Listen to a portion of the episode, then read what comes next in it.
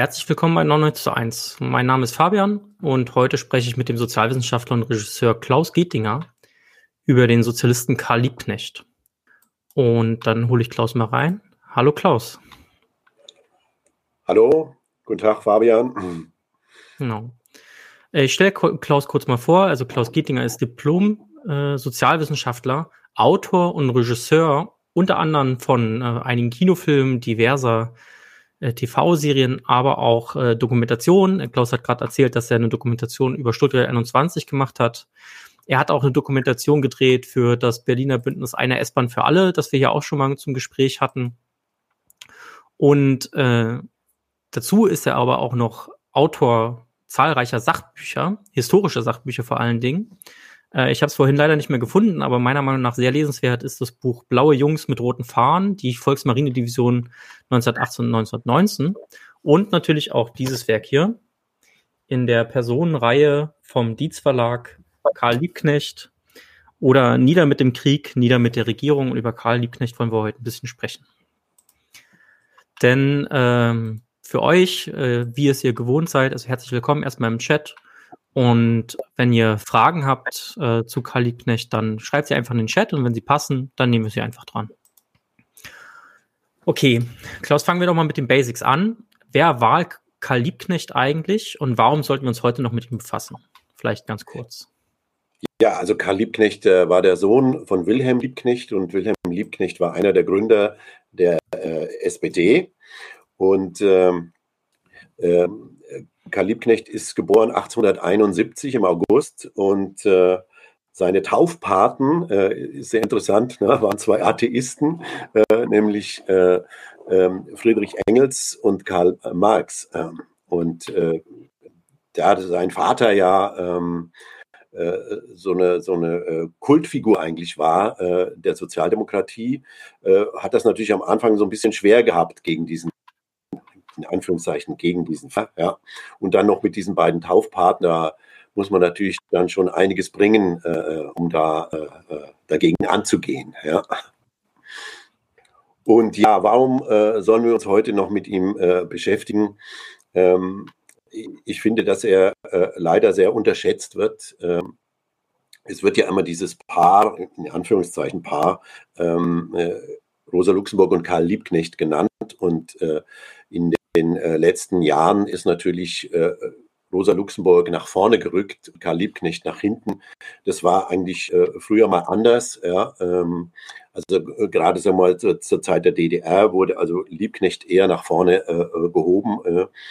und ähm, meiner Meinung nach sind sie beide gleichberechtigt und sind zwei ganz, ganz wichtige Figuren der Arbeiterbewegung. Und warum sollen wir uns ja eben mit ihnen beschäftigen? Beschäftigen. Ähm, es ist auch äh, ziemlich klar meines Erachtens und äh, es ist eigentlich immer wichtiger. Äh, Karl Liebknecht war ein absoluter Gegner des Ersten Weltkriegs und er war auch ein absoluter Gegner des, des Rüstungskapitals und einer seiner berühmtesten Sätze ist Nieder mit dem Krieg, nieder mit der Regierung, was er 1916 als Soldat auf dem Potsdamer Platz äh, verkündet hat und äh, ist dafür äh, vier Jahre ins Zuchthaus gekommen. Ja. Ich blende mal ein Foto von ihm ein.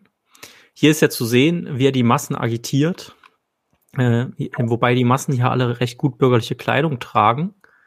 Und hier vielleicht noch mal ein kurzes anderes Foto, wo er äh, in, sag mal, oppositioneller Pose zu sehen ist und äh, die klare Körperhaltung sagt, ich bin dagegen.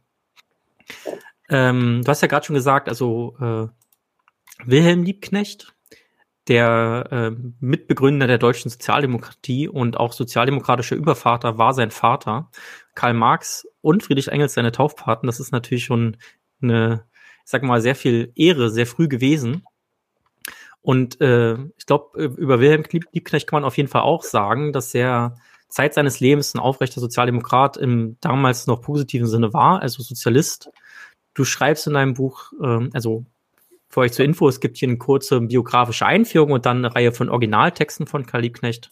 Und in der Einführung schreibst du, die SPD hatte sich gewandelt, nicht die Liebknechts. Also Karl wurde wegen seiner Gegenschaft zum Krieg dann später auch aus der SPD geworfen. Also der Partei, die sein Vater gegründet hatte.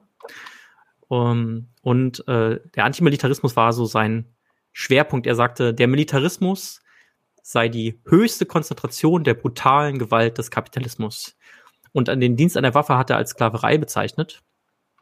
Warum war das Thema ähm, Antimilitarismus für Liebknecht so wichtig?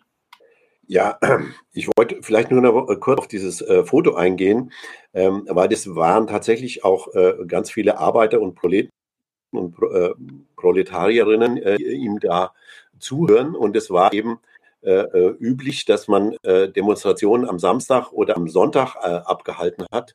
Und ähm, es war damals auch üblich, dass man im Sonntagsrat auf Demonstrationen geht.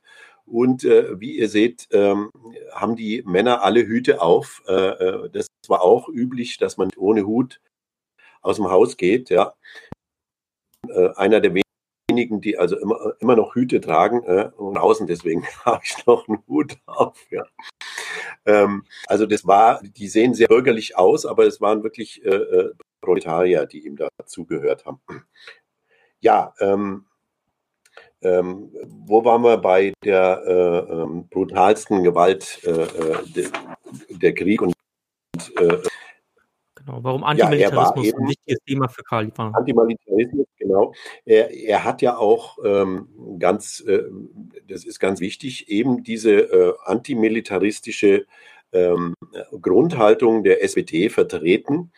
Und ähm, das geht ja zurück auf das äh, Erfurter Programm von 1891 ganz klar gesagt wird, die Ursache des Krieges ist der Kapitalismus. Ja? Und das ist das, was ich äh, äh, finde, äh, wo er sich treu geblieben ist, aber die SPD äh, eben äh, davon abgekommen ist, äh, weil man hat sich dann so ein Hintertürchen aufgemacht und das war dieser Verteidigungskrieg. Ja? das wurde übrigens angestoßen 1912, glaube ich, nee, nee, früher sogar, 1907, glaube ich, von Bebel selbst, der also gesagt hat, wenn uns der russische Bär angreift, ja, das war ja damals der Zarismus, ja, wenn uns der angreift, dann nehme ich sogar noch selber die Flinte auf den Buckel. Ja. Also das war sozusagen, äh, äh, der Verteidigungskrieg ist gerechtfertigt. Aber äh, Liebknecht und auch Rosa Luxemburg haben äh, immer gesagt, äh, das kann man überhaupt nicht äh, feststellen, wo da ein Verteidigungskrieg ist und wo kein Verteidigungskrieg ist. Ja.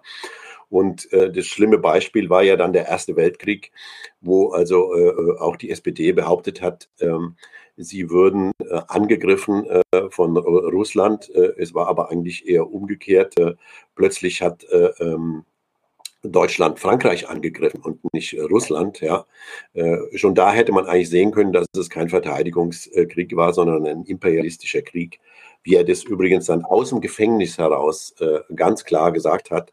Da, da, kann ich vielleicht nachher mal auch so eine Stelle vorlesen, weil das ist wirklich total irre, wie der das wirklich auf den Punkt gebracht hat. Ja. Und äh, für ihn war natürlich der Militarismus, äh, und Preußen war ja ein militaristischer Staat. Äh, äh der Karl Marx hat es mal sehr schön beschrieben in äh, der Kritik des Gothaer Programms der SPD, was das für ein halb absolutistischer, militaristischer Staat ist. Und äh, das sah er eben als äh, Ursache des Krieges an. Und er hat auch ähm, immer ganz äh, heftig polemisiert äh, gegen die Rüstungsindustrie, ja, also gegen, äh, äh, gegen Krupp zum Beispiel, ja, und ähm, auf der sich auch die ganze deutsche Industrie mit aufgebaut hat, auf diese gigantische Rüstungsindustrie. Ja. Und er war natürlich auch ein Kritiker des Imperialismus und äh, das Deutsche Reich, was 1871 entstanden ist. Das hat ja einen ungeheuren kapitalistischen Aufschwung genommen und äh, war aber eine, äh, ich sag's immer, zu kurz gekommene oder zu spät gekommene Nation. Ja. Und da hatten sich die anderen Staaten, hatten sich dann äh, die Welt schon Großteil, zum großen Teil aufgeteilt. Und die äh, deutsche Regierung und äh, das deutsche Kapital wollte natürlich dann auch einen Platz an der Sonne, wie das äh, ein Reichskanzler mal äh, genannt hat. Und die haben dann halt versucht, in Afrika und sonst wo, in China und äh, überall ähm, eben äh, Kolonien äh, zu kriegen, haben aber gleichzeitig auch die Ausdehnung ihres Reiches nach Westen und Osten äh, angedacht. Ja. Und da war der Osten natürlich auch ein Ziel. Also Russland war natürlich auch ein Ziel. Und, und gegen diesen Imperialismus hat er sich auch immer gewandt. Und ähm, das Schlimme am Ersten Weltkrieg war eben, dass äh, die SPD-Führung und die Fraktion der SPD im Reichstag, dass die diesem Imperialismus auf den Leim gegangen sind. Genau, du hast es gerade erwähnt. Ähm, das äh, Deutsche Reich hat dann Frankreich angegriffen und zwar äh, über die Ardennen durchs neutrale Belgien hindurch. Das heißt, äh, die erste kriegerische Handlung war der Überfall auf ein neutrales Land. Ähm, das sahen die Aufmarschpläne damals so vor. Also es war sozusagen der Versuch, die französische Verteidigung zu umgehen. Und trotzdem hat die SPD äh, da nicht, äh, nicht gegen aufgemuckt. Also bei der ersten Abstimmung hat ja selbst Liebknecht nicht gegen diese äh, Kriegskredite gestimmt. Ähm, du hast jetzt August Bebel, vielleicht machen wir einen kleinen äh, Schwenker. Ne? Also man muss ja sagen, August Bebel war ja, trotzdem er auch einer der Gründerväter der Sozialdemokratie war, auch deutscher Nationalist in, auf eine Art und Weise. Ne? Also jemand, der ähm, sein, seine, seinen Nationalismus auch dadurch gefunden hat, dass er halt auch zum Beispiel gesagt hat, äh, der deutsche Arbeiter ist besonders fleißig und besonders kulturvoll und so. Ähm, war das eine Haltung, die in der damaligen SPD stark vertreten war, also sozusagen so eine Art proletarischer Nationalismus, der eben sehr stark und schnell kippen konnte in den allgemeinen nationalen Chauvinismus? Ja, sag mal, das ist immer mehr aufgekommen, weil die, äh, die SPD war ja am Anfang äh, so eine Art Paria-Partei. Ja, äh, und hatte auch gar nicht viele Stimmen und wurde auch benachteiligt durch das preußische Wahl, Dreiklassenwahlrecht. Ähm, und aber je mehr Stimmen sie bekommen haben, umso mehr äh, ist auch der, der ganze Apparat, also die Bürokratie, die, äh, die äh, Leitung äh, aufgestiegen und sie wollten dann auch keine vaterlandslosen Gesellen mehr sein, ja, sondern haben sich auch arrangiert mit diesem äh, Reich, mit diesem Preußen. Ja. Und ähm, es ist sehr interessant, zum Beispiel Bebel äh, gibt es 1871 während der Pariser Kommune gibt es eine Rede von ihm im Reichstag, wo er sagt, er ist ein Freund der Kommunen und er, das ist sozusagen das, was auch Marx sagt, das ist der erste Sozialismus. Und er sagt dann auch, das wird euch in Preußen und in Deutschland, im Deutschen Reich, was da ja gerade erst entstanden ist, äh, das wird euch auch blühen. Ja? Also da war er durchaus internationalistisch. Ja? Also der hatte so zwei Seiten äh, in, in, in, seiner Seele, ja? in seiner Brust, äh, zwei Seelen. Ja? Und ähm, auf der anderen Seite war er aber auch ein, ein Preußen-Fan, ja, und äh, äh, fand das all, all diesen Staat eigentlich total durchorganisiert. Das hat ihm äh, sehr gut gefallen und das hat er dann auch später geglaubt, könnte man im Sozialismus dann auch positiv wenden, dieses Durchorganisieren, ja. Und natürlich Engels auch eine Rolle, der, der immer gesagt hat, ähm, ja, äh, der Kapitalismus, der macht sozusagen äh, die Konzentration und die Zentralisation von selber, ja. Und dann müssen wir bei der Revolution nur noch dieses System, dieses zentralistische System übernehmen, ja. Und das war natürlich auch äh, äh leider äh, hat es nicht so funktioniert. Ja. Ja, aber es gab eben äh, ähm, noch ganz andere äh, Leute in der SPD, zum Beispiel Gustav Noske, äh, der übrigens von Bebel stark gefördert wurde und der äh, dann auch gesagt hat, ja, äh, also der auch diese Flintenrede noch viel mehr konzentriert hat und gesagt hat, ja, also wenn die uns angreifen, dann sind wir wie die auf der rechten Seite, kämpfen wir bis zum letzten Mann, kämpfen wir da für Deutschland. Ja. Und äh, interessant ist, ähm, beide sind äh, äh, zu Anfang des Ersten Weltkriegs nach Belgien gereist. Ja der äh, Noske ist da rein und hat äh, äh, ein Tagebuch geschrieben und da schreibt er rein, was haben uns die Belgier angetan mit diesem Krieg, ja? Also Belgien, ja. Und Noske sagt, hm. äh, was haben uns die Belgier angetan, indem dass sie sich verteidigt haben, ja. Und äh, er ähm, und äh, dann gab es da äh, die ersten Kriegsverfahren äh, recht schrecklich. Ja? Also da haben die äh, deutschen Truppen 6000 äh, Zivilisten umgebracht. Frauen, Kinder, zum Teil Babys. Ja. Unter der Behauptung, es hätte da Franck Tireur gegeben, also Freischärler, was aber völlig Fantasie war. Ja. Und ähm, Noske hat das alles gerechtfertigt, als er dahin kam. Liebknecht aber wiederum, als der das gesehen hat, dem war klar, ja, also hier, hier wird Nationalismus durchgezogen und hier wird der Internationalismus äh, mit Leichen begraben. Ja.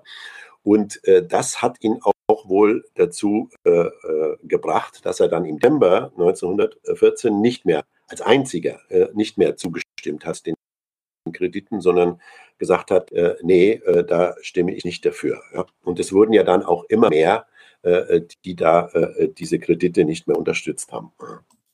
Hm.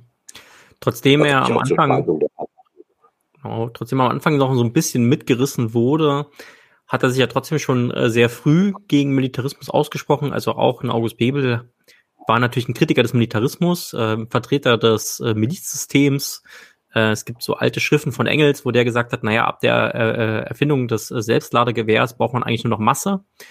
Das äh, ist nun inzwischen falsifiziert worden durch äh, diverse äh, technische Entwicklungen, die seitdem stattgefunden haben. Vielleicht in allererster Linie durchs Maschinengewehr, was man dann ja im Ersten Weltkrieg festgestellt hat.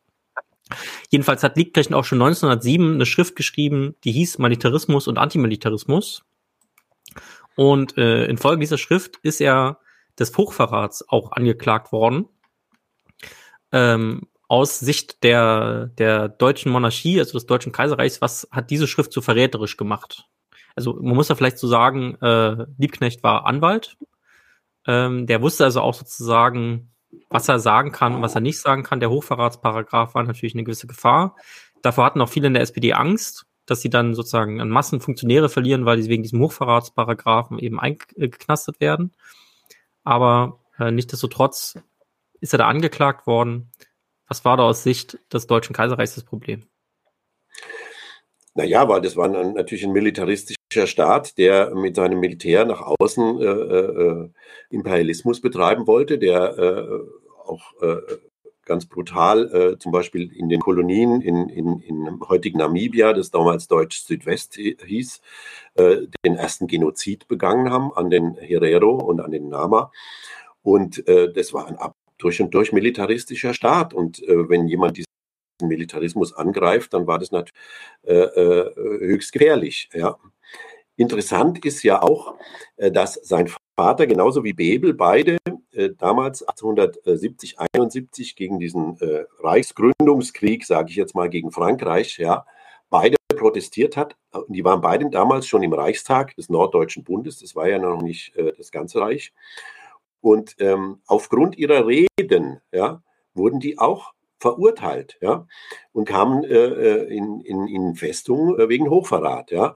Also der äh, Karl war sozusagen da in der Tradition seines Vaters eigentlich, ja, und in der Tradition der SPD als Gegner eines imperialistischen Krieges. Und äh, es hat eben auch schon gereicht, äh, eine antimilitaristische Schrift rauszubringen, ähm, äh, dass er da ins Gefängnis kam. Und ähm, also die Staatsanwaltschaft hat auch äh, keine Probleme gehabt, äh, bestimmt zu fälschen. Ja, also die haben ihm Sachen vorgeworfen, was er gar nicht gesagt hat. Ja, also er war ja nicht so dumm, äh, äh jetzt äh, äh, da jetzt äh, das aller, Allerschlimmste über die zu sagen, sondern er hat das gesagt, was er belegen konnte. Und ja, da ist er halt dann auch in den Knast gewandert. Ja. Nur damals war das so, dass Bebel und, und, und Liebknecht, das hat sozusagen der Partei nochmal einen absoluten Schub gegeben. Während ähm, als Liebknecht dann äh, 1907 da in, ins Gefängnis musste, oder seiner Schrift äh, 1907, äh, da hat Bebel sich vor Gericht auch etwas merkwürdig äh, äh benommen. Er hat mich zu äh, gesagt, er hätte ihn immer gewarnt davor, das würde die Partei zerstören, wenn er noch mehr auf diesen Antimilitarismus geht. Ja, das wäre parteischädigend. Also man sieht da schon, die Partei war natürlich da schon äh, ähm, über 30 Jahre alt oder 40 Jahre alt schon und ähm, dann sozusagen parteischädigend da nochmal so ein drauf zu auf den Militarismus. Ja. Und das hat er auch vor Gericht gesagt, dass er zu ihm gesagt hat, er soll da nicht so radikal sein. Äh, das würde der Partei äh, schaden. Ja. Und es hat ihm, glaube ich, in diesem Prozess auch geschadet, dass äh, ähm, Bebel ihn da nicht in Schutz genommen hat. Ja. Ja, also so, Bebel eine sehr äh, zwiespältige Figur meines, meines Erachtens. Ja. ja, das auf jeden Fall. Du hast ja auch geschrieben, dass letztendlich kein wirklicher Verteidigungszeuge aufgerufen wurde, sondern als einziger Bebel. Und Bebel hat eigentlich nicht verteidigt, sondern hat äh, nochmal die Differenzen hervorgehoben. Ähm, wie ist nochmal der Anwalt, der ihn verteidigt hat? Das war auch ein berühmter Sozialdemokrat. Ähm, wer war denn das nochmal? Das war der. Äh, weißt du das? Ah, ich müsste nachgucken. Ja, war das nicht Hase? Dann, Hase, Hase glaube ich, ne? ja, genau. Hugo Hase. Hase verteidigt, ja, genau. Und Hase Alles ja nachzulesen dann- in diesem Buch. Genau. Und, und Hase war ja dann auch später äh, in der USPD, also in der unabhängigen sozialdemokratischen Partei, äh, äh, die sich äh, gegründet hat, nachdem, das muss man immer sagen, nachdem Liebknecht und auch Hase aus der Partei geworfen wurden, äh, erst aus der Fraktion und dann aus der Partei. Und erst dann haben sie die USPD gegründet. Es wird nämlich immer gesagt, ja, die hätten sich abgespalten. Ja? Also die wurden aus der Partei geworfen. Und dann haben sie eine andere, eine Ultra- oder eine äh, unabhängige Sozialdemokratie äh, gegründet. Und Hase war da eben auch in dieser SPD. Ja? Übrigens auch solche äh, Leute wie Bernd, ja, der da als äh, äh, ähm, äh, der ja als Revisionist galt, ja, äh, der war auch in der USPD, weil er eben gegen diesen Krieg dann auch war. Ja. Also dies, äh, der Krieg hat die Partei gespalten und nicht äh, der Massenstreik oder der Sozialismus. Ja. Mhm. Ja. Vielleicht nochmal erwähnenswert ist, dass Liebknecht ja 1907 dann in Festungshaft kam. Das war ja nochmal was anderes als das normale Gefängnis, weil es war so eine Art Ehrenhaft. Man konnte da dann auch zum Beispiel lesen und Gäste empfangen und so weiter und so fort. Und so kam es dann, dass er Liebknecht jetzt mal, ähm, um vielleicht ein bisschen auch noch sein anderes Wirken zu beleuchten, 1910 ein radikales Reformprogramm tatsächlich äh, formuliert hat, wo du gerade sagtest, es war nicht so sehr die Frage von Radikalität oder äh, ähm, materialistischen Überzeugungen oder Revisionismus. Und dort hat er dann so einige Sachen gefordert, die äh, ja wirklich sehr sozialreformerisch rüberkommen. Demokratisierung der Verwaltung. Er war auch für den Massenstreik und hat halt ein Übergangsprogramm und so eine Art äh, äh, Evolution des kapitalistischen Staats in den Sozialismus formuliert. Ähm, war jemand, war, war Liebknecht jemand, der an die Reformierbarkeit des preußischen Monarchismus geglaubt hat? Ich glaube ja, also dass er, also vor dem Ersten Weltkrieg hat er, glaube ich, äh, äh, hat er, glaube ich, schon dran geglaubt. Ja. Ähm, eben äh, wie sein Vater und, und, und Bebel äh, eben auch damals geglaubt haben, diesen Preußenstaat, den könnte man hin. Ja. Und da hat er wohl auch gedacht über Massenaktionen und eben durch äh, ein radikales Programm, das meines Erachtens schon radikaler ist als das äh, ähm, radikalste SPD-Programm, ist ja immer noch das Erfurter Programm. Und ähm, äh, dieses Programm äh, hat er noch ein bisschen radikalisiert und hat eben schon geglaubt, ähm, äh, dass man damit äh, einiges ändern kann. Ja. Äh, später ist er ja dann, also durch den Ersten Weltkrieg, durch, glaube ich, durch Rosa Luxemburg, äh, kam er natürlich, wurde er wirklich ein absoluter Revolutionär und äh, war der Überzeugung, dass man äh, eben nur durch Revolution diese ganze Sache ändern kann. Und das hat er ja dann auch in der Novemberrevolution versucht. Ja.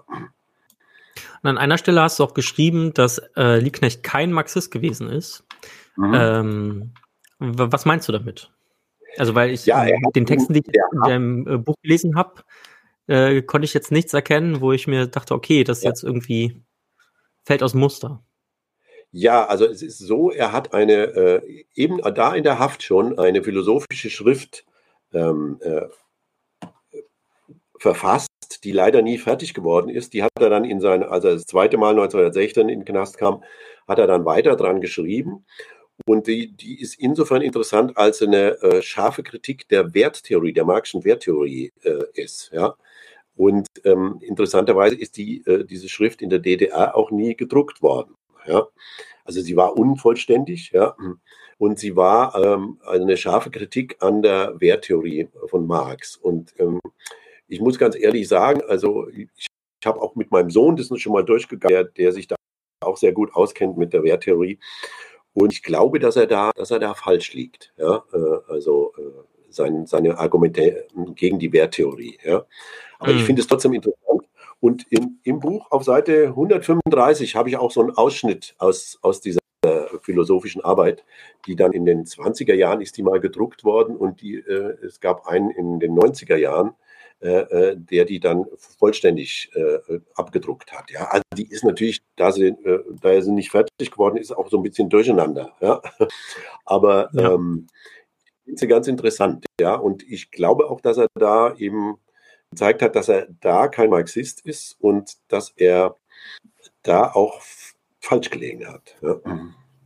Okay, dann zurück zum Antimilitarismus. Ähm, in den Texten von Liebknecht schwingt auch immer eine Kritik am Nationalismus beziehungsweise am Patriotismus mit. Während Leute wie Ebert und Scheidemann und ja, wie wir gerade auch schon festgestellt haben, selbst Bebel auch deutsche Nationalisten waren, die das Proletariat als besonders fleißig strebsam überhöht haben. Und dann vielleicht ein bisschen zugespitzt gefragt, ist dann Liebknechts Internationalismus antinational gewesen?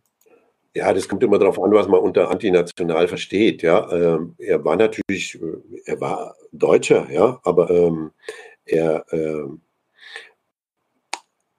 er war auch Internationalist, ja, äh, und äh, das war er, glaube ich, zuerst. Ja, also er, ähm, ähm, er hat zum Beispiel auch keine Probleme gehabt, dann eine Russin zu heiraten. Seine zweite Frau äh, war ja eine Russin. Ja. Und er hatte Sympathien äh, für die Sozialrevolutionäre und auch für die, also für die Kritiker äh, ähm, des, des Zarismus. Ja. Ähm, und er hat auch ganz viele verteidigt, ja, äh, die also auch in Deutschland Probleme gekriegt haben, weil die imperialistischen Staaten haben zwar gegeneinander irgendwann Krieg geführt, aber die haben sich auch im, äh, im Knechten der Kritiker äh, ganz gut verstanden. Und da hat er in Deutschland auch Russen verteidigt. Ja. Und ähm, insofern war er äh, äh, Nationalist äh, in einer bestimmten Weise. Er war, er war klar, er ist in Deutschland geboren, aber er war meines Erachtens erster, in erster Linie auch äh, wirklich Internationalist. Ja.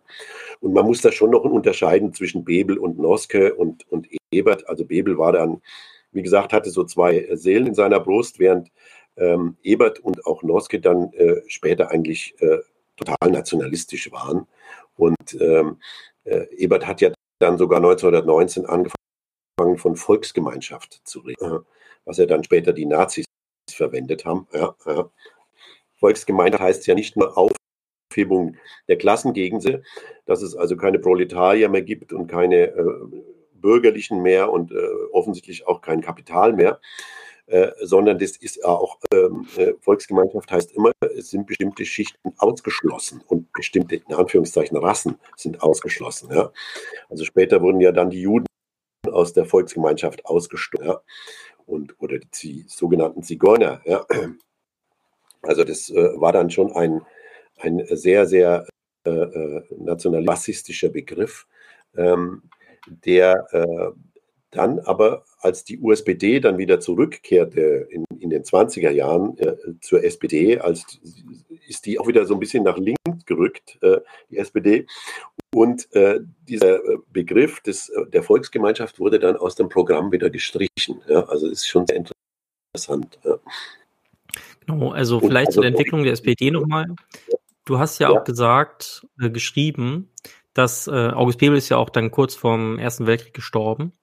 Und das mit dem Tod von August Bebel, der ja trotz all seiner Sympathien für den preußischen Staat und auch äh, seinem Nationalismus trotzdem insofern konsequenter ähm, Antimilitarist war, als er das ähm, hierarchisch strukturiere, strukturierte, auf Befehlsgewalt äh, äh, und äh, Kasernenkultur basierende Militär ablösen wollte durch äh, Volksmilizen. Und mit seinem Tod schriebst du, ist auch ein letzter Hemmschuh verschwunden, der die SPD davon abgehalten hat, also insbesondere den Apparat der SPD, auf die Linie des Kriegswillens von Kaiser Wilhelm II. einzuschwenken. Äh, kannst du dazu vielleicht äh, kurz ausführen, was da dann passierte innerhalb der SPD und innerhalb des Apparats? Naja, sagen wir mal, der Apparat ist immer mehr verpreußt. Ja, also äh, äh sie haben dann immer sich mehr arrangiert mit diesem Staat. Man muss natürlich dann auch sagen, solche Leute wie Ebert und Noske, die sind natürlich dann auch aufgestiegen im Apparat und haben, sind dann auch versorgt worden von der Partei, ja. Und haben natürlich dann auch gehabt, ja, äh, äh, die sie nicht mehr äh, losgeben wollten. Und äh, interessant ist zum Beispiel auch, ähm, als Ebert dann äh, äh zu Beginn der Weimarer Republik dann äh, Reichspräsident wurde, äh, da wollte er wirklich 5000 äh, Mark im Monat haben. Ja? Also das war dann doch ein ziemlich hohes Gehalt. Ja? ist jetzt nicht, was man heute mit 5000 Euro, sondern das war, das war was anderes. Ja? Also die waren dann schon auch auf Posten aus. Ja? Und äh, da kam ihnen dann so jemand wie der äh, Liebknecht, der eben nie auf Posten aus war, kam ihnen da schon äh, in die Quere. Ja. Und sie haben sich halt auch immer mehr mit diesem Staat arrangiert und haben sich auch sozusagen ideologisch auch immer mehr angenähert an äh, diesen autoritären Preußenstaat. Und äh, das sieht man ja dann auch, wie später ähm, äh, Ebert äh, als Reichspräsident regiert hat, äh, nämlich am Parlament vorbei. Das hat er auch sehr oft gemacht. Er hat nämlich diese Notverordnungen, die dann da in der Weimarer Verfassung drin waren, den Artikel 48, den hat er schon sehr oft angewandt. Es war also nicht äh, erst äh, Hindenburg, der dann sein Nachfolger war, als er früh gestorben ist, äh, sondern er hat da schon auch durchregiert, ja, gegen das Parlament. Ja.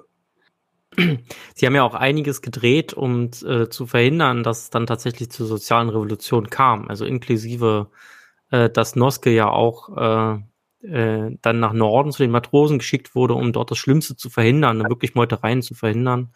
Das heißt, man hat sich da schon Mühe gegeben, den Burgfrieden äh, zu halten, um es mal nett auszudrücken, oder anders gesagt, also die Revolution letztendlich zu verraten und die Re Interessen des Proletariats. Ähm, und ja. dazu, das hast du auch beschrieben, haben ja auch Teile der SPD damit geliebäugelt, äh, dass das Deutsche Reich sich fremdes Staatsgebiet einverleibt, um dann profitieren zu können davon. Ja, also am Anfang des Ersten Weltkriegs äh, waren ja die deutsche Armee bis kurz vor, äh, vor Paris, ja. Und da haben dann auch plötzlich äh, ganz viele äh, höhere Sozialdemokraten dann äh, so einen Hunger nach äh, Staatserweiterung äh, gehabt. Ja? Und äh, also Noske war zum Beispiel ein Anhänger des sogenannten Septemberprogramms von Bethmann Hollweg. Das war damals der Kanzler äh, zu Beginn des Ersten Weltkriegs. Und da sollte eben äh, ähm, Belgien eine Art Vasallenstaat werden. Es sollte dann Teile von Frankreich, die sollten annektiert werden, also über äh, Elsass-Lothringen hinaus. Ja und man wollte dann bis an die Küste des, äh, äh, des Ärmelkanals äh, äh, deutsches Staatsgebiet haben. Und auch im Osten äh, wollte man äh, nach vorne, ja, und das ist ja dann auch passiert, äh, bis äh, äh als ähm, die Revolution war, die, die Oktoberrevolution, wurde ja dann, sind die Deutschen vorgeprescht und haben dann auch die Ukraine als Staat gegründet, den sie natürlich als abhängigen Staat haben gründen lassen und haben sich dann auch Litauen und also große Teile der, des Baltikums einverleibt. Das weiß man heute gar nicht mehr. Ja. War alles 1917 und sind also äh, fast bis vor Moskau äh, vorgedrungen äh, mit ihrer Armee. Und äh, äh das hat alles äh, in Anführungszeichen den Beifall der, der SPD gefunden. Ja. Also der der Oberen der SPD.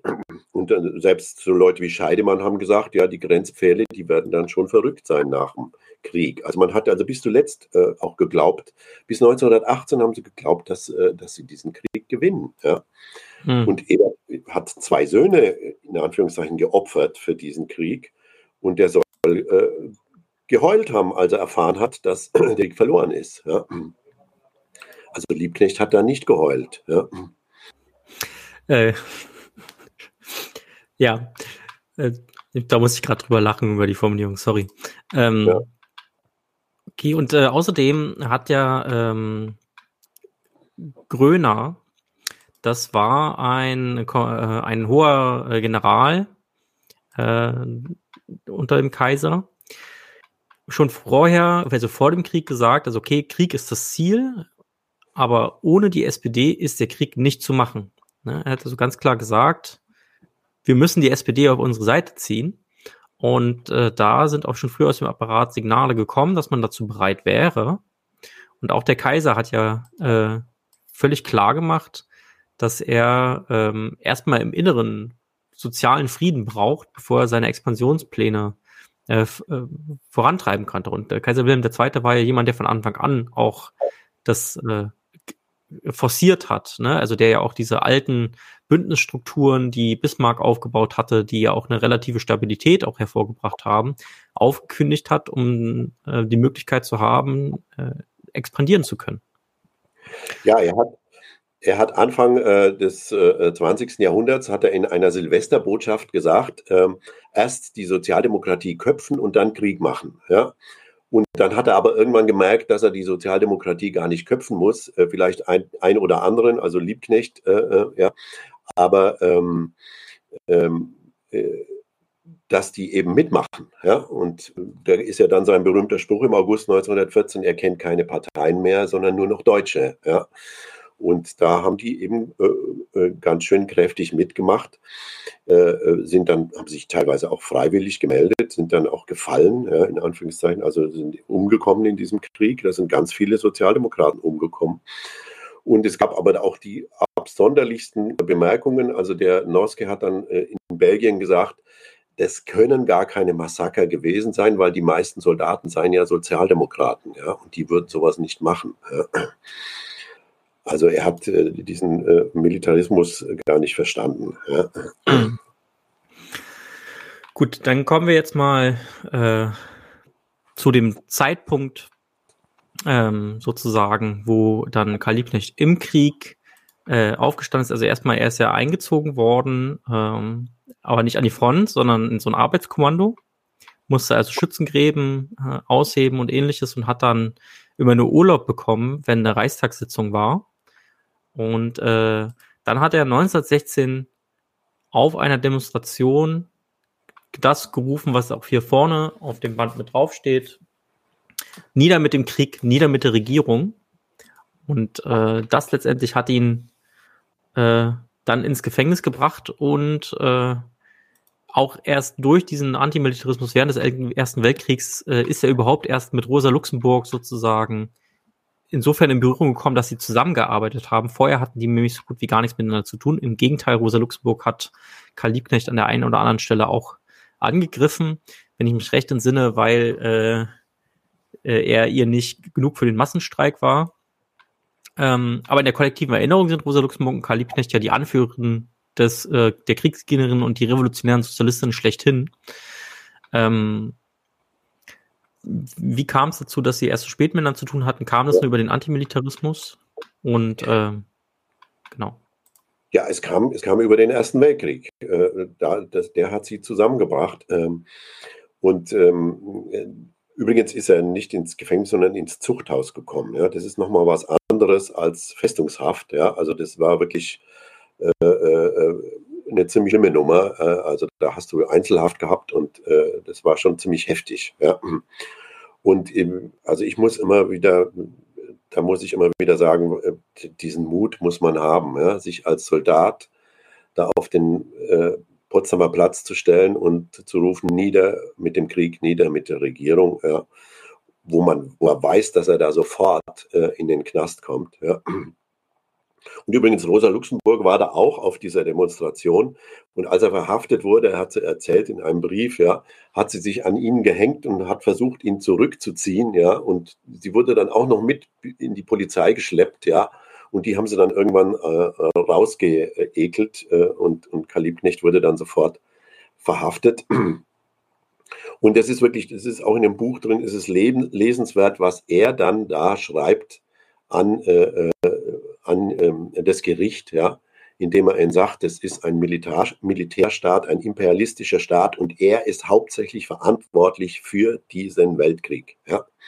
Und es ist ja dann in den 60er Jahren ist es ja äh, von Fritz Fischer dann auch bestätigt worden äh, in seinen Forschungen. Und auch in der DDR gab es auch äh, äh ähm, Historiker, die das auch äh, untermauert haben. Und vor ein paar Jahren, äh, zum 100 sozusagen 100. Jubiläum in Anführungszeichen des Ersten Weltkriegs, kam dann plötzlich wieder eine Wende. Ja. Da hat dann Christopher Clark ja, ein Buch geschrieben, Die Schlafwandler, und plötzlich sind da wieder alle so schlafwandlerisch in diesen Weltkrieg reingestolpert. Ja. Aber wenn man das Buch genau liest von dem Christopher Clark, äh, dann ähm, sind eigentlich die Serben schuld, die Russen, die Franzosen und sogar die Engländer, ne, die nun wirklich gebremst haben. Ja. Und äh, äh, also es ist ein, ein, ein ganz schreckliches Buch, äh, was aber äh, wahnsinnig äh, äh, Auflage gekriegt hat, weil es sozusagen die deutsche Seele wieder bepinselt hat und dann gesagt hat, wenigstens am Ersten Weltkrieg ist die Verantwortung nicht so groß. Ja. Und äh, das hat sozusagen nicht nur Fritz Fischer auf den Kopf gestellt, sondern eben auch wieder äh, Liebknecht auf den Kopf gestellt. Und ich muss aber sagen, Liebknecht und Fritz Fischer, die haben da ein, einfach mehr Recht, weil äh, der hat einfach zusammengeschustert, ganz viel Zeug in seinem Buch. Natürlich waren die anderen auch imperialistische Staaten, ja, das war schon klar. Ja.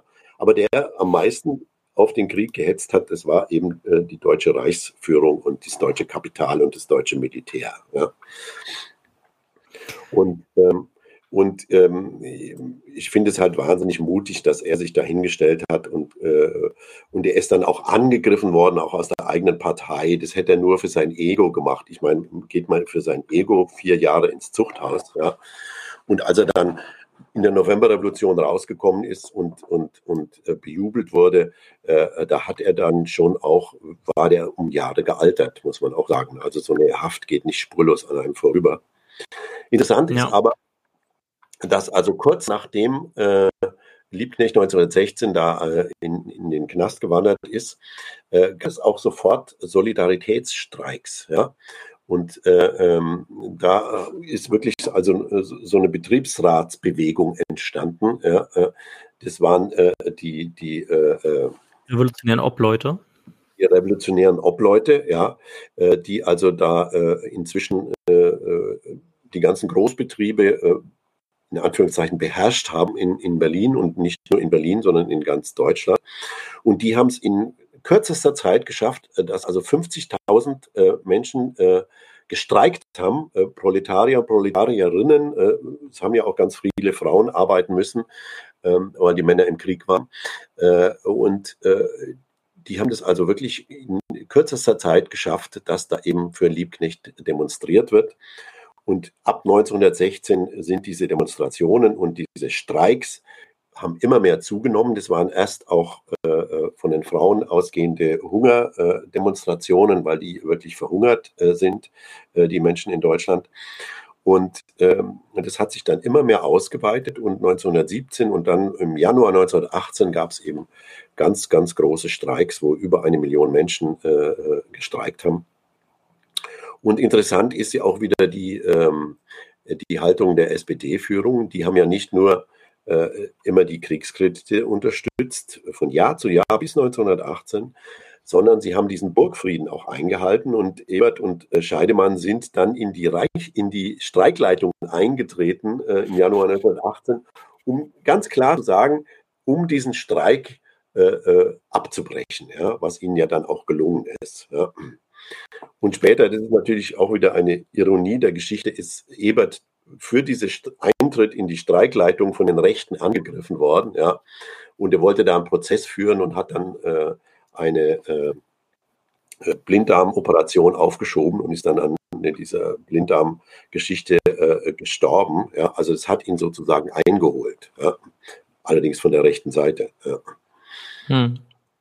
Vielleicht nochmal ein, zwei Schritte zurück. Also schon vor der Demonstration auf dem Potsdamer Platz hat sich Liebknecht ja auch äh, entsprechend geäußert. Also tatsächlich auch schon ähm, vor der ersten Abstimmung, wo wir jetzt gesagt haben, er hat nicht dagegen gestimmt, aber da hat er dafür geworben, dagegen zu stimmen, mit anderen auch zusammen. Äh, irgendwann ist er dann der Fraktionsdisziplin entfleucht und hat dann auch in Reden klargemacht, was er für der ganzen Sache hält. Äh, auch mit anderen Genossen zusammen, ähm, zum Beispiel Hugo Hase, den wir ja auch schon gesprochen hatten. Und äh, wenn ich mich nicht irre, äh, war Hugo Hase auch eine Person, an, äh, anhand derer sich dann auch aus der äh, aus dem Apparat der SPD heraus auch antisemitische Töne haben hören lassen, der dafür angegriffen worden ist, dass er jüdischer Abstammung war äh, und wo dann antisemitisch gegen ihn gehetzt wurde, weil er äh, sich dem äh, sozusagen dem kollektiven Willen der Volksgemeinschaft in Form der Willen des Kaisers nicht gebeugt hat. Also dazu vielleicht noch kurz was sagen. Ja, das war eben auch äh, 1916, äh, als dann äh, sozusagen die Kriegsgegner in der Fraktion immer mehr und immer größer wurde. Ähm, äh, ähm, Hase war ja gleichberechtigter, ähm, äh, gleichberechtigter ähm, Parteichef und Fraktionsvorsitzender. Ähm, und hat dann eben auch eine Wende vollzogen, hat äh, 1916 dann eine Rede gehalten im Reichstag gegen die Kriegskredite. Ja. Und das hatte er nicht abgesprochen mit Ebert und äh, der rechten Parteileitung. Ja.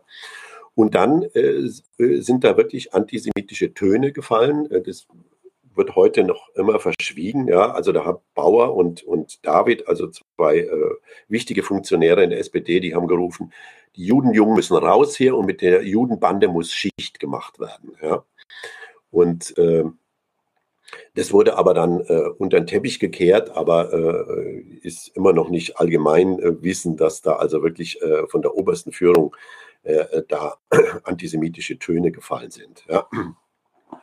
Und ja, dann war verrückterweise musste ja dann ähm, später Hase dann äh, in die Regierung eintreten, in die Revolutionsregierung. Ja.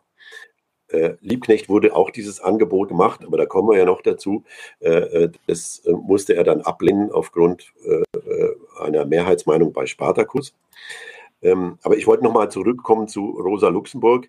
Sie war eine konsequente, auch konsequente Gegnerin des Krieges und diese Gegnerschaft zum Ersten Weltkrieg hat die beiden dann äh, äh, als Arbeitsteam zusammengebracht. Ja.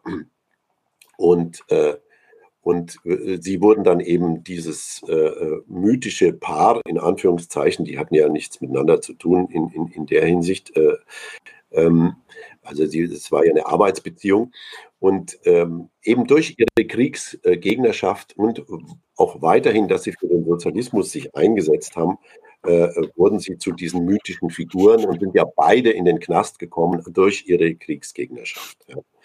Und haben auch beide äh, äh, natürlich gegen den Krieg gearbeitet. Es gibt ja auch eine berühmte Schrift von Rosa Luxemburg, äh, die Junius-Broschüre, äh, wo sie das also sehr äh, gut auch den Ersten Weltkrieg analysiert hat. Und äh, ähm, man muss natürlich auch sagen, äh, Liebknecht war natürlich in den Reichstag gewählt worden. Der war auch in, in, im Stadtparlament und der war äh, im preußischen äh, Abgeordneten. Also der hat drei, drei äh, ähm, ähm, Abgeordnetenposten in Anführungszeichen gehabt. Ja. Trotzdem hat ihn die Immunität nicht geschützt. Und Rosa Luxemburg konnte das natürlich alles nicht machen, weil Frauen natürlich weder ein Wahlrecht hatten noch gewählt werden durften. Äh, und die, die, konnte ja nur sozusagen auf der Zeitungsebene, auf der medialen Ebene agitieren. Genau. Ähm, vielleicht noch erwähnenswert an der Potsdamer Platzkundgebung ist, er hatte ja tatsächlich dann auch eine Soldatenuniform an, als er das rief. Und genau. Aber wie dem auch sei, du hast es auch gerade schon ein bisschen angedeutet, Liebknecht zu verhaften hat nicht geholfen. Ähm, es hat sich dann äh, die USPD gebildet, die revolutionären Obleute, also linksradikale Betriebsräte, die haben Streiks immer äh, mehr organisiert, Demonstrationen. Und in Russland gab es 1917 eine Revolution, also erst diese Februarrevolution, später dann noch die Oktoberrevolution. Äh, und trotzdem das Deutsche Reich große Teile Russlands annektieren konnte, also insbesondere die Kornkammer, äh, die Ukraine, äh, war dann spätestens im September 1918 klar, der Krieg war verloren. Also man hat dann alle Truppen, die man im Osten hatte, versucht auf die Westfront zu werfen und man kam trotzdem nicht voran. Ähm, äh, letztendlich äh, hat äh, das dann dazu geführt, dass äh, heroische äh, Offiziere der, äh, äh, der Marine noch äh, in Heldentod sterben wollten und natürlich alle Proletarier und Proletarier, also alle Proletarier, die auf diesen Schiffen dienen mussten, mitreißen wollten in diesen Heldentod, noch einmal das, die kaiserliche Flotte zu opfern. Und die haben nicht mitgemacht. Und die haben äh, revoltiert und sind dann, äh, das hat sich ausgebreitet in den ganzen Häfen, äh, Kiel, Rostock und so weiter und so fort und sind dann auf mal Berlin marschiert. Was äh, ist zu diesem Zeitpunkt dann mit Liebknecht passiert? Ja, übrigens auch sehr interessant ist, äh, weil du gesagt hast, sind alle Truppen nach Westen geworfen worden. Sie wollten natürlich das, äh, die, ein Drittel des äh, russischen Reiches äh, weiter beherrschen und mussten dann so auch ganz viele Besatzungstruppen da lassen. Ja? Deswegen konnten sie nicht alle in den Westen werfen. Also der Imperialismus stand sich da sozusagen selbst im Weg, ja? weil er sich nach allen Seiten ausbreiten wollte. Ja? Und ähm, ja, äh, was hat es mit äh, Liebknecht gemacht? Ähm, es ist ja so, ähm, Liebknecht und auch die revolutionären Obleute hatten schon vor, vor dieser, in Anführungszeichen, Meuterei geplant, dass da jetzt bald was passieren muss. Ja? Und das, äh, also die äh, revolutionären Obleute waren ja sehr gut organisiert und äh, Spartacus war äh, leider äh, auch ganz viel durchsetzt mit Spitzeln und es, saßen viele im Knast äh, 1918 äh, äh, und äh, auch Anfang 1919 noch. Und, äh, ähm, und nee, 1919 nicht, aber eben im November 1918 saßen noch ganz viele im Knast. Und äh, trotzdem hat äh, Liebknecht, der dann rausgelassen wurde und triumphal empfangen wurde, und Scheidemann hat gesagt, und dann wurde der auf Händen getragen von Leuten in Uniform. Ja, also da, das war für ihn wirklich, äh, äh, ähm, vorher hat er nämlich gesagt, Liebknecht ist im Gefängnis äh, äh, äh sozusagen revolutionärer als draußen. Ja, und das hat er aber dann äh, bereut. Ja, und Liebknecht äh, wurde eben triumphal empfangen. Auch übrigens in der Botschaft, in der sowjetischen Botschaft dann. Ähm, und ähm, was aber auch äh, ganz verrückt war. Er, er, hatte also schon länger geplant, diese Revolution äh, muss äh, gemacht werden. Ist man ihm natürlich klar, es kann nur gemacht werden, wenn die Massen mitmachen. Ja. Und ähm, was äh, heute auch immer noch gesagt wird, äh, wird gesagt, ja, das war eben diese spontane Erhebung der Matrosen und das ist dann bis nach Berlin gegangen und in Berlin ist es dann alles so spontan gegangen. Ja. Aber das war nun wirklich auch organisiert von den Obleuten und von dem, was von Spartacus noch übrig war. Und die haben das wirklich organisiert. Und ähm, was auch, finde ich, jetzt im Buch sehr lesenswert ist, ist eben ein Auszug aus seinem Tagebuch, wo er also immer versucht, schon äh, Ende Oktober und Anfang November ähm, die revolutionären Obleute dazu zu bringen, äh, jetzt endlich loszuschlagen. Und die haben gesagt, nee, das, da ist Löhnung an dem Tag und da geht es nicht und die sind noch nicht so weit und die Sozialdemokraten sind dagegen und, und, und. Und er schreibt immer, und die, die werden uns, die Führung der SPD wird uns blamieren noch. Ja? Und so kam es ja dann auch. Ja? Also, weil sie dann am 9. November, im, im 8. und 9. November dann sozusagen die Macht an sich gerissen haben durch diese Demonstrationen. Ja?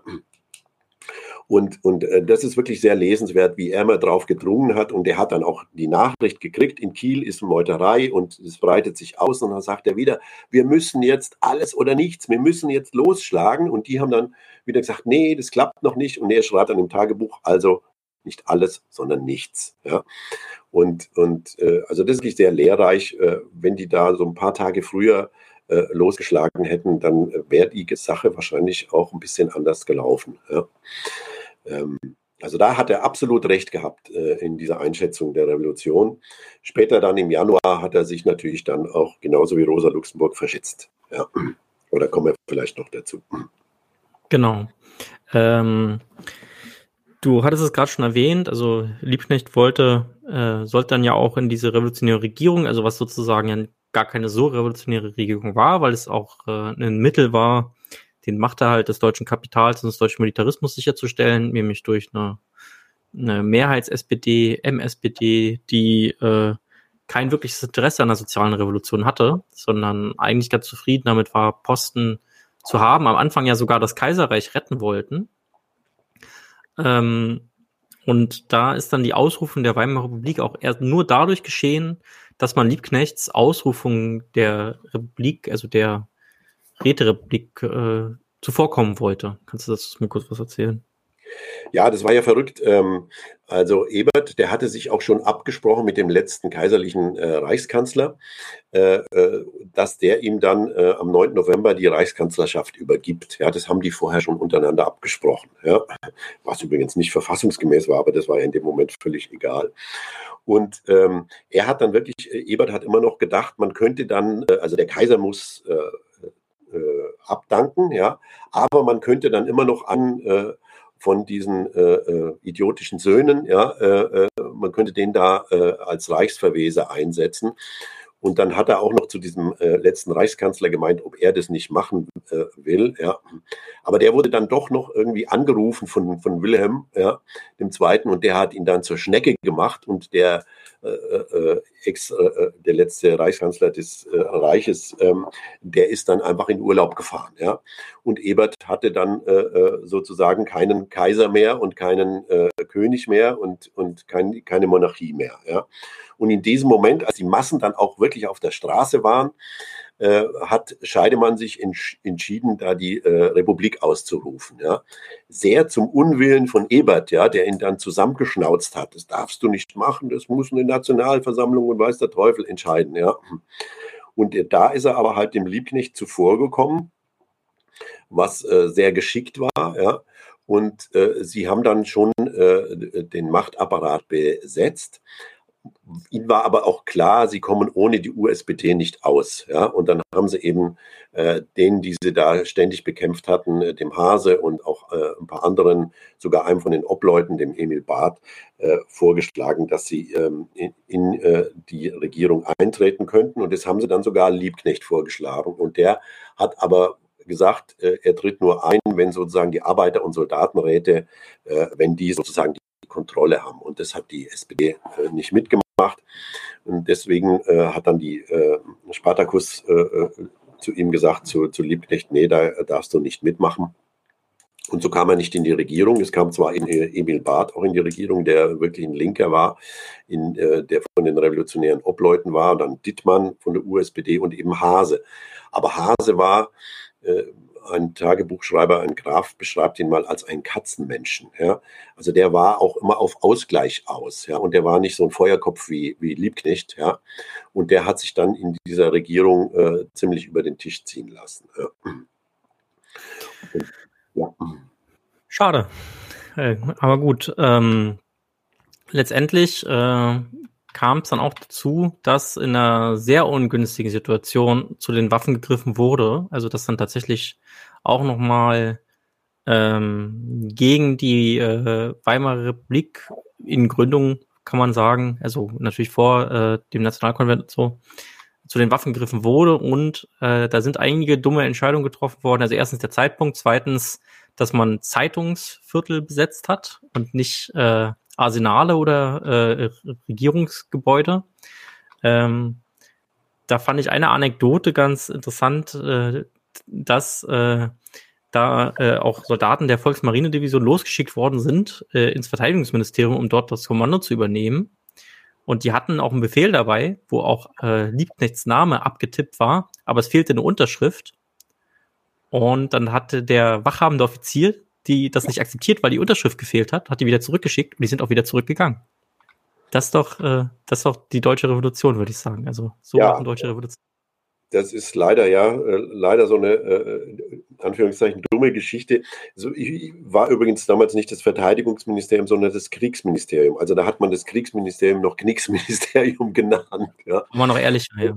Und das Verrückte ist auch, das war ein typischer preußischer Offizier, weil der hat nämlich dann später in einem Prozess ausgesagt, wenn Liebknecht unterschrieben hätte, dann hätte er das Kriegsministerium übergeben. Ja? Also das war da auf der anderen Seite auch ein Preuße. Ja?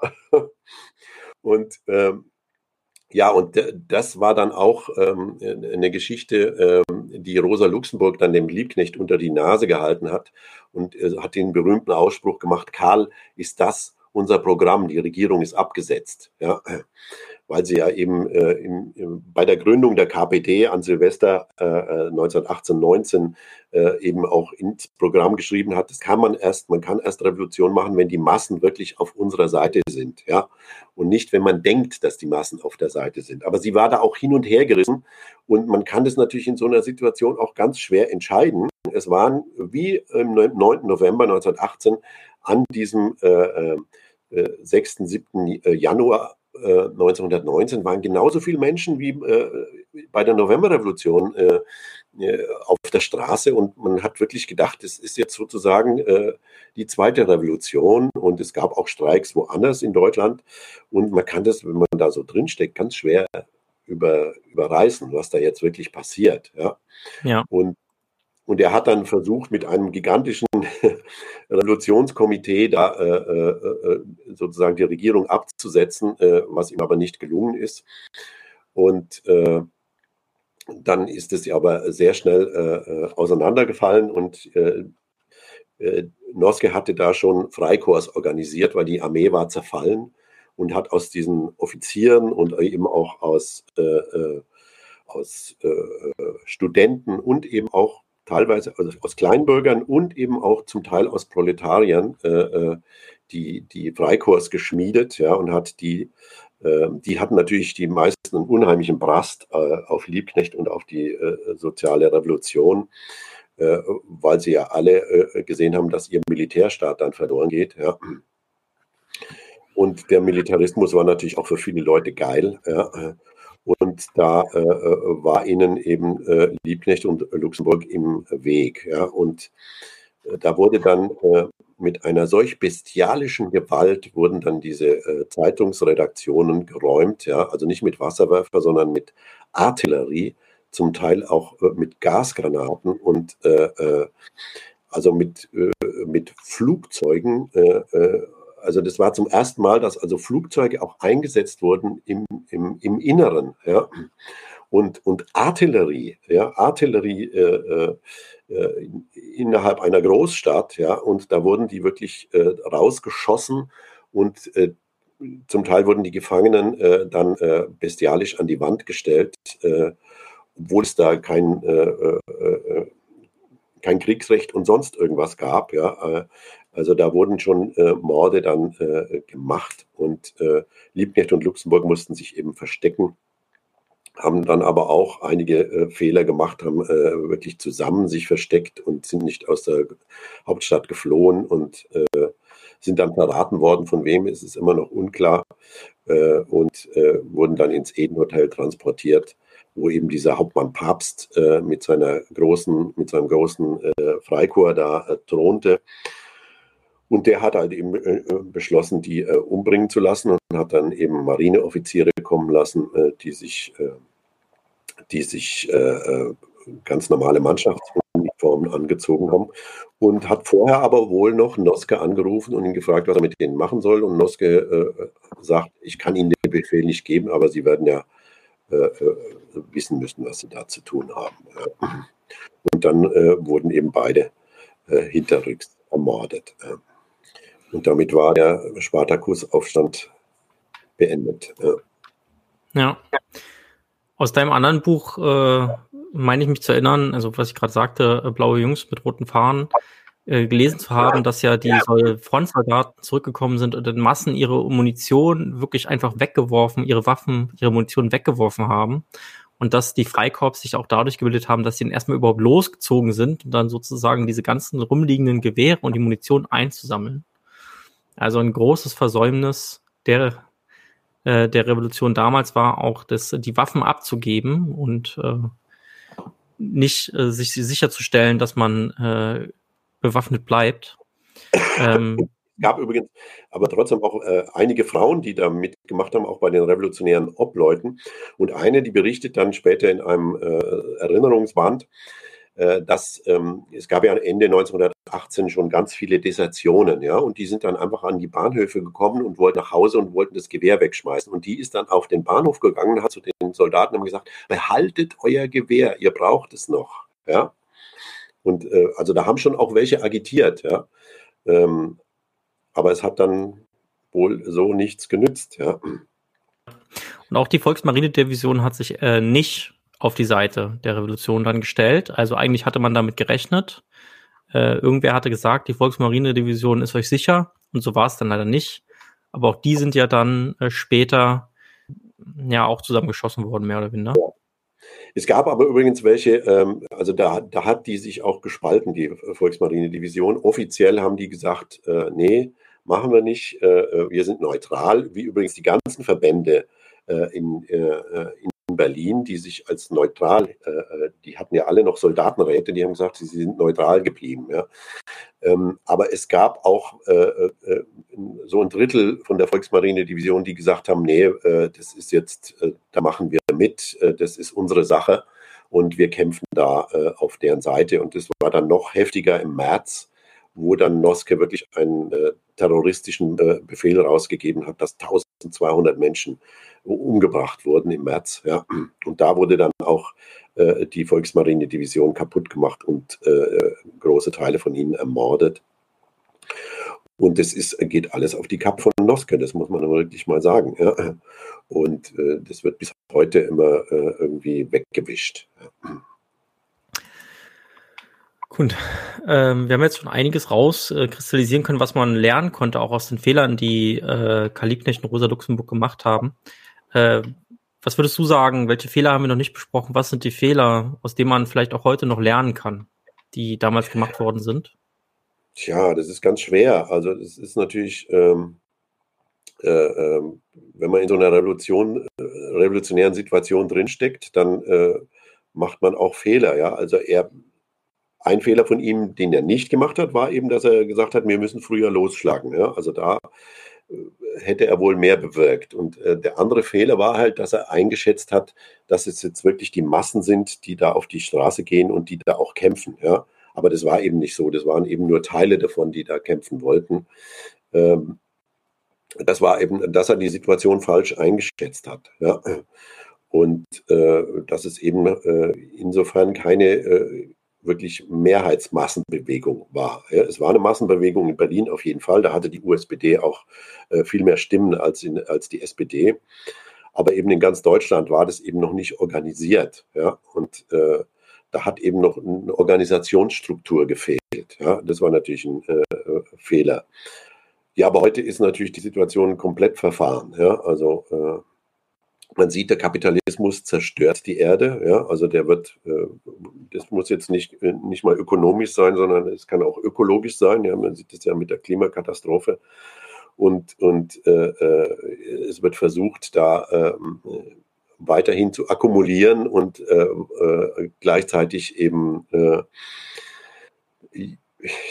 ja die Energie zu besorgen für die Akkumulation. Äh, ähm, aber äh, ich kann nicht akkumulieren und akkumulieren, so wie Marx das sagte, akkumuliert, akkumuliert, äh, das ist Moses und die Propheten. Ja. Ähm, also das ist ja sozusagen die, der Grund. Jetzt ist der Klaus eingefroren. Bin ich jetzt wieder da? Jetzt bist du wieder da. Ja ja, dass man halt akkumuliert und akkumuliert und denkt, man kriegt die Energie dafür her, ja, und äh, gleichzeitig zerstört man die Erde. Äh, gleichzeitig haben wir äh, ja fast nur noch Kapitalismus auf der Erde. Also auch Russland ist ein kapitalistischer Staat und auch äh, China, würde ich sagen, ist ein kapitalistischer Staat, ja, die aber dann doch unterschiedliche geopolitische Interessen haben. Ja. Und äh, solange der Kapitalismus eben nicht beseitigt ist, wird es auch weiterhin Kriege geben. Das ist das, was man aus äh, Liebknecht äh, äh ganz klar aus seiner, seinem Leben, aus seiner, seinem Wirken ganz klar sieht. solange es Kapitalismus gibt, wird es Kriege geben. Und ähm, einen Satz von Liebknecht, den finde ich immer fast am wichtigsten, der Feind steht im eigenen Land. Ja. Das ist nach wie, vor, nach wie vor so. Ja. Ich habe mich auch ein bisschen gewundert, dass das äh, Flugblatt tatsächlich nicht mit enthalten war in dem Heft. Ja. Das war ja ein Flugblatt zum Kriegseintritt von Italien damals, ja. äh, wo dieser, ne, der Hauptfeind steht im eigenen Land. Das hieß auch genau so. Ähm, genau. In der Klaus, vielleicht. Ja. Genau. Äh, wenn ihr euch dafür interessiert, äh, was Liebknecht so geschrieben hat, äh, Auszüge aus seinen Analysen sind auf jeden Fall hier zu finden, ebenso äh, wie eine entsprechende Biografie. Äh, ihr habt jetzt keine Fragen gestellt, ihr habt jetzt nochmal die Gelegenheit dazu, Fragen zu stellen. Ansonsten, Klaus, hast du mir hier ein, ein Video geschickt gehabt, Karl Wehr von einem Schülerinnenprojekt.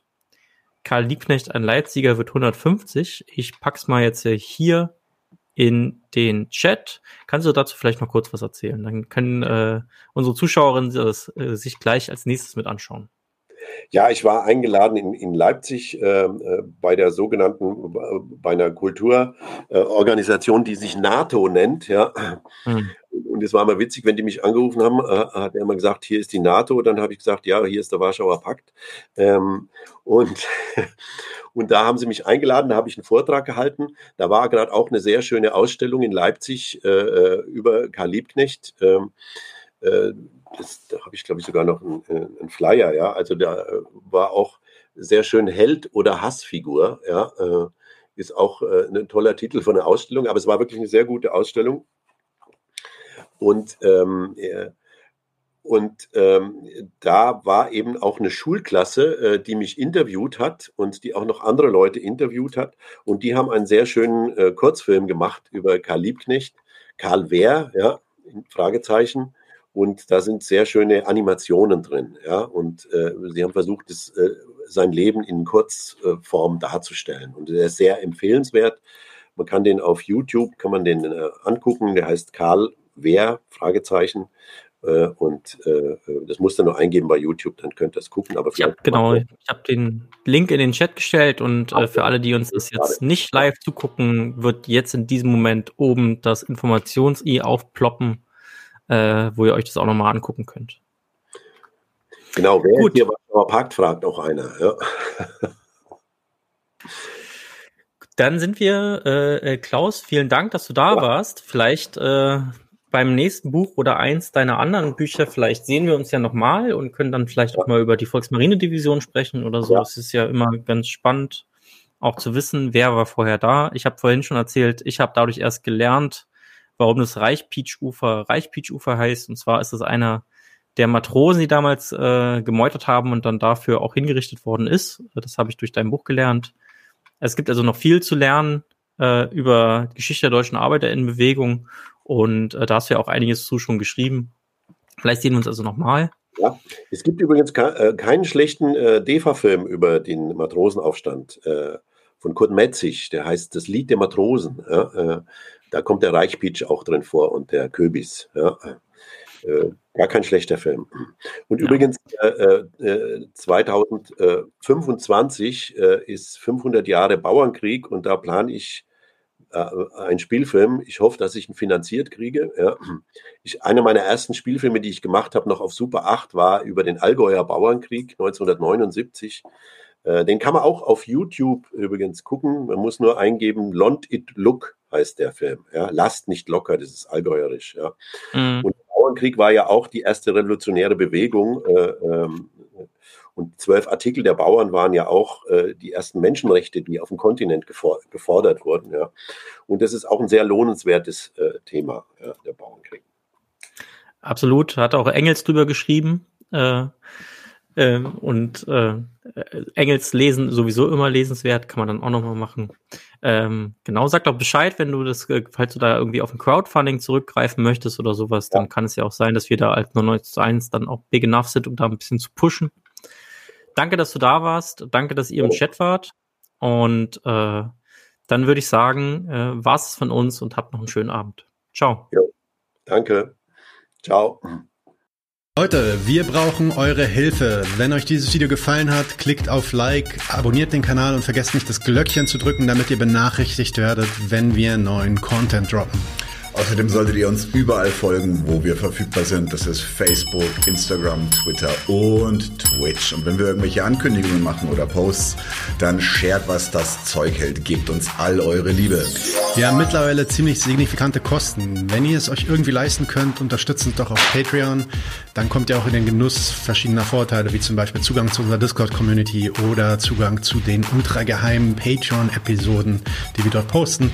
Außerdem könnt ihr uns natürlich auch über PayPal Spenden zukommen lassen. Außerdem haben wir mittlerweile einen eigenen Online-Shop. Das heißt, wenn ihr euch immer noch fragt, was ihr euren Lieben zu Weihnachten, Ostern oder sonst wie schenken könnt, geht dorthin und kauft duftes Merch. Alle Links dazu hier in der Beschreibung oder auch auf unserer Webseite 99zu1.de. Vielen Dank fürs Dabeisein, danke für die Unterstützung und wir sehen uns in diesem Theater.